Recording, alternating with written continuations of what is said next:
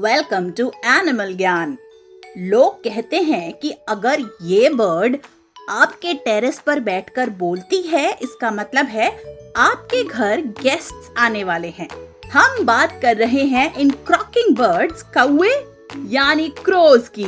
Crows are one of the most common birds in the world crows की लगभग 40 species होती हैं, जो अलग अलग साइजेस से डिफरेंशिएट की जा सकती हैं।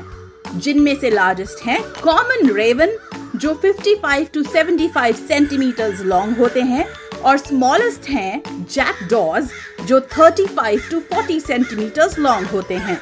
कॉमन नॉलेज के against all crows are not black कुछ ऐसे क्रोज भी होते हैं जो अलग अलग कलर्स के भी होते हैं, जैसे jay magpie pied crows collared crow grey crows etcetera crows बहुत इंटेलिजेंट और स्विफ्ट होते हैं। They are also famous for using tools to get their food जैसे वो फिशिंग के लिए ब्रेड पीस को बेट की तरह यूज़ करते हुए कई बार देखे गए हैं।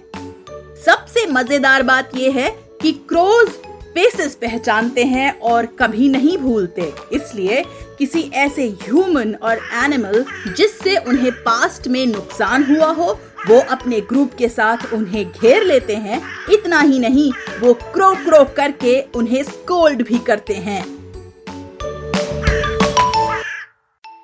उम्मीद है आपको ये पॉडकास्ट पसंद आया। बच्चों के एंटरटेनमेंट के लिए सुनते रहिए टाइम्स रेडियो ओरिजिनल पॉडकास्ट्स